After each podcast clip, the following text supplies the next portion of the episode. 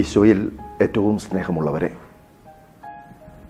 ചുങ്കസ്ഥലത്ത് കൂട്ടിയിട്ടിരിക്കുന്ന നാണയത്തുട്ടുകൾക്ക് അപ്പുറത്ത് ഒരു ലോകമില്ല എന്ന് ചിന്തിച്ചിരുന്ന സക്കേവൂസിനെ യേശു വിളിച്ച് കൂടെ നടത്തിയപ്പോൾ അവനിൽ അത്ഭുതകരമായ മാറ്റങ്ങളാണ് ഉണ്ടായത്.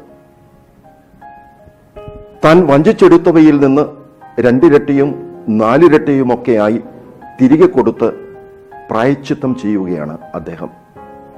ഒടുവിൽ യേശുവിനൊരുക്കിയ സദ്യയും നൽകി യേശുവിനെയും കൂട്ടരെയും പറഞ്ഞയച്ചു.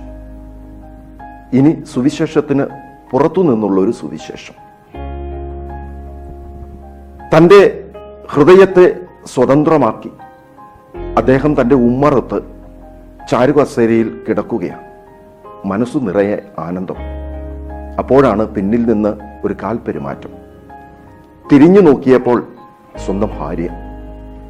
അയാൾ അവളോട് ചോദിച്ചു എന്ത് ഈ സമയത്ത് എന്റെ അടുക്കൽ? അവൾ പറഞ്ഞു ഏയ് ഒന്നുമില്ല. പക്ഷേ അവളുടെ മുഖ മുഖഭാവം കണ്ട സക്കേവൂസ് എന്തോ പറയാനുണ്ട് എന്നുള്ള ധാരണയിൽ അവളെ നിർബന്ധിച്ചു. ഒടുവിൽ അവൾ പറഞ്ഞു ഇത്രയും വേണമായിരുന്നോ? ആ സദ്യ കൊണ്ട് തന്നെ അയാൾ സംതൃപ്തനാകുമായിരുന്നില്ലേ? മിനിമം കൊണ്ട് യേശുവിനെ തൃപ്തിപ്പെടുത്തുവാനായി ആഗ്രഹിച്ച ഭാര്യ.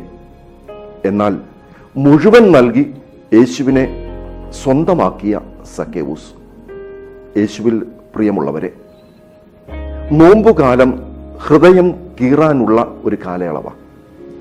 ഹൃദയം കൊണ്ട് ക്രിസ്തുവിനെ തീർത്ത സക്കേവൂസ് അതുപോലെ നോമ്പ് കാലയളവിലൂടെ യാത്ര ചെയ്ത് ക്രിസ്തുവിന് ഹൃദയം കൊണ്ട് രൂപം നൽകേണ്ടവരാണ് നാം ഓരോരുത്തരും.